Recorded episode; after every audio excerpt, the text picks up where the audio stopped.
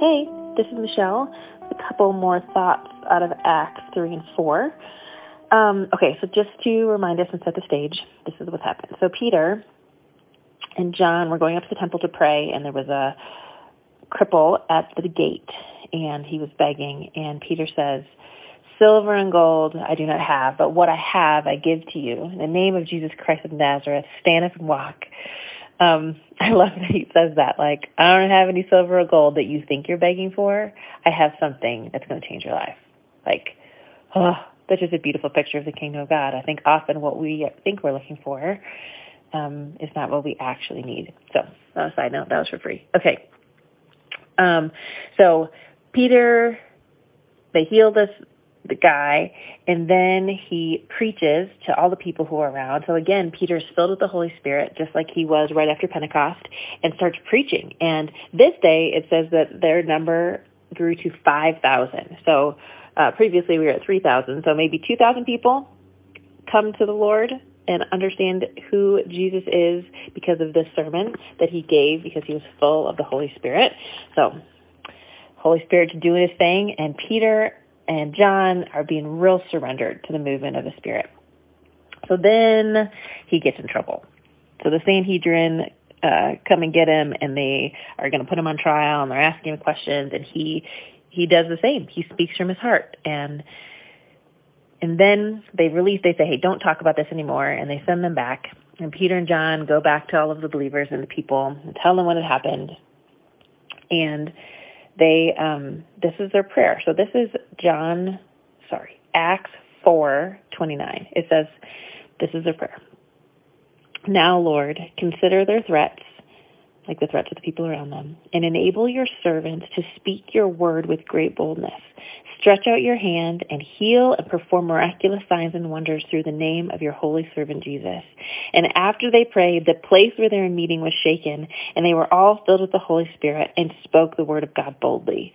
So they're just like so surrendered to what the Holy Spirit wants to do. They're like, God, we're seeing you move, and we're seeing thousands of people come to understand who you are and know you.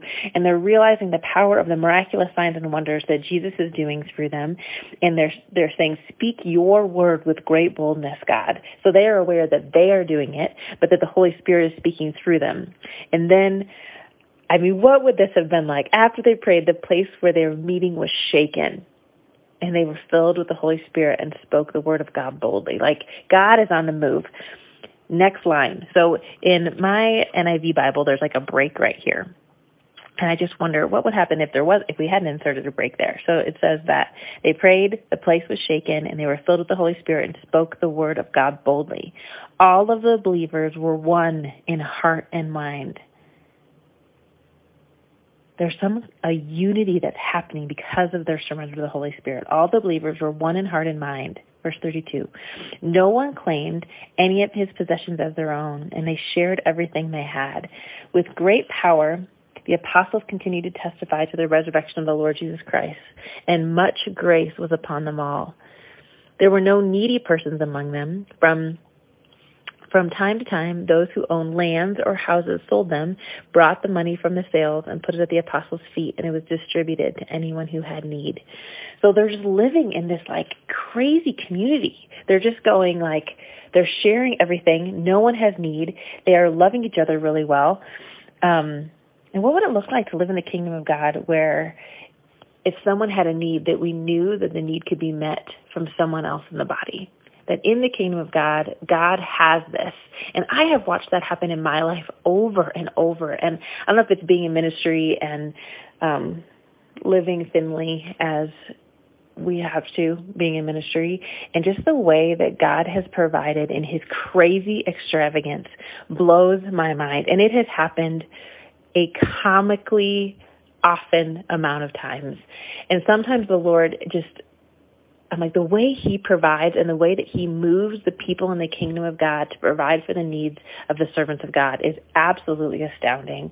So I just want to say a small commercial of gratitude to people who one have provided for me really extravagant beautiful things, but also just people who are willing to follow the Holy Spirit and when the Holy Spirit says, "Hey, give this away," or um I just heard a story of a guy who his his truck was broken, and there was going to be a big uh, bill to get the transmission fixed, and he went out of town, dropped the car off at the car dealer, he got home, and the bill had been paid.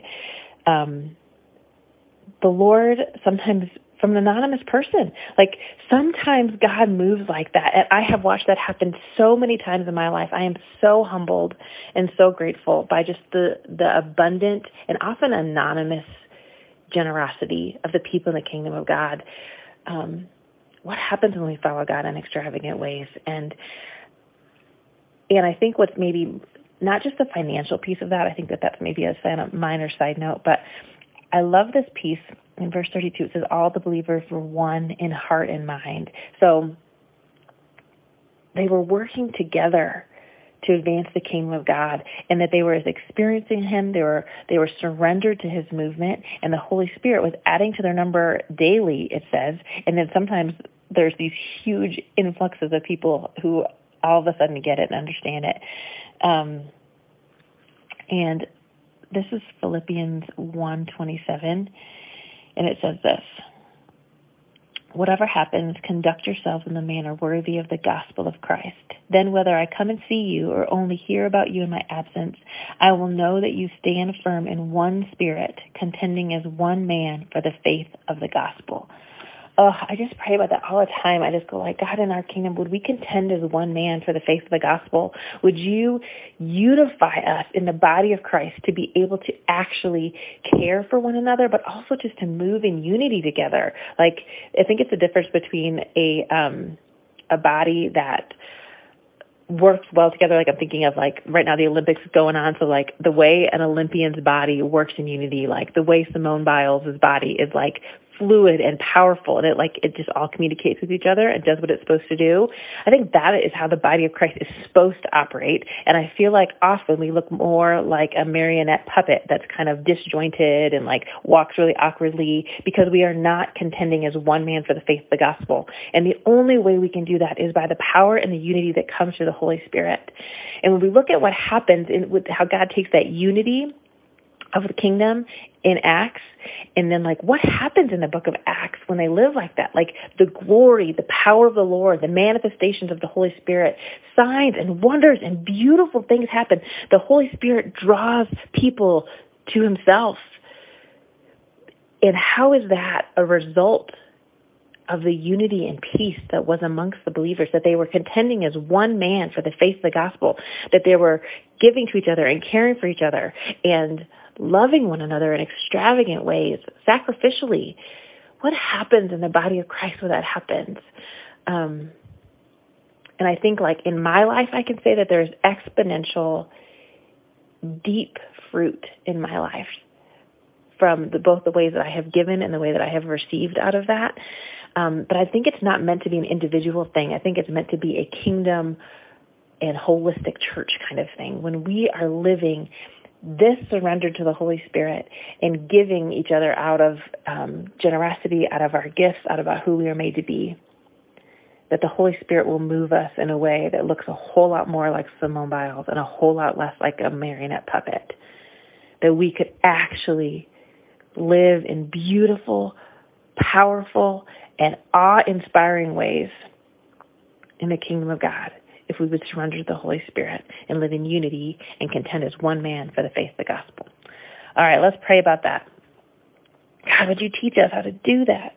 Would you teach us how to live that way? Would you help us to be so surrendered to your spirit that we would move as you ask us to move, to care for and be cared for by people in the kingdom? But more than that, that we would be so attuned in your spirit that we would find ourselves contending as one man for the faith of the gospel, that you would do, that you would shake the kingdom, God, and as we surrender and as we follow, that you, Holy Spirit, would erupt, that you would cause the fruit of the kingdom to multiply and manifest. And that, as your word says, that as we lift you up, that you would draw all men to yourself. Help us to be so surrendered that we would lift you up in beautiful, powerful ways, that you would draw all men to yourself, that the kingdom of God would come. Holy Spirit, we pray that you'd rise up among us, that the Holy Spirit would come. In Jesus' name, amen.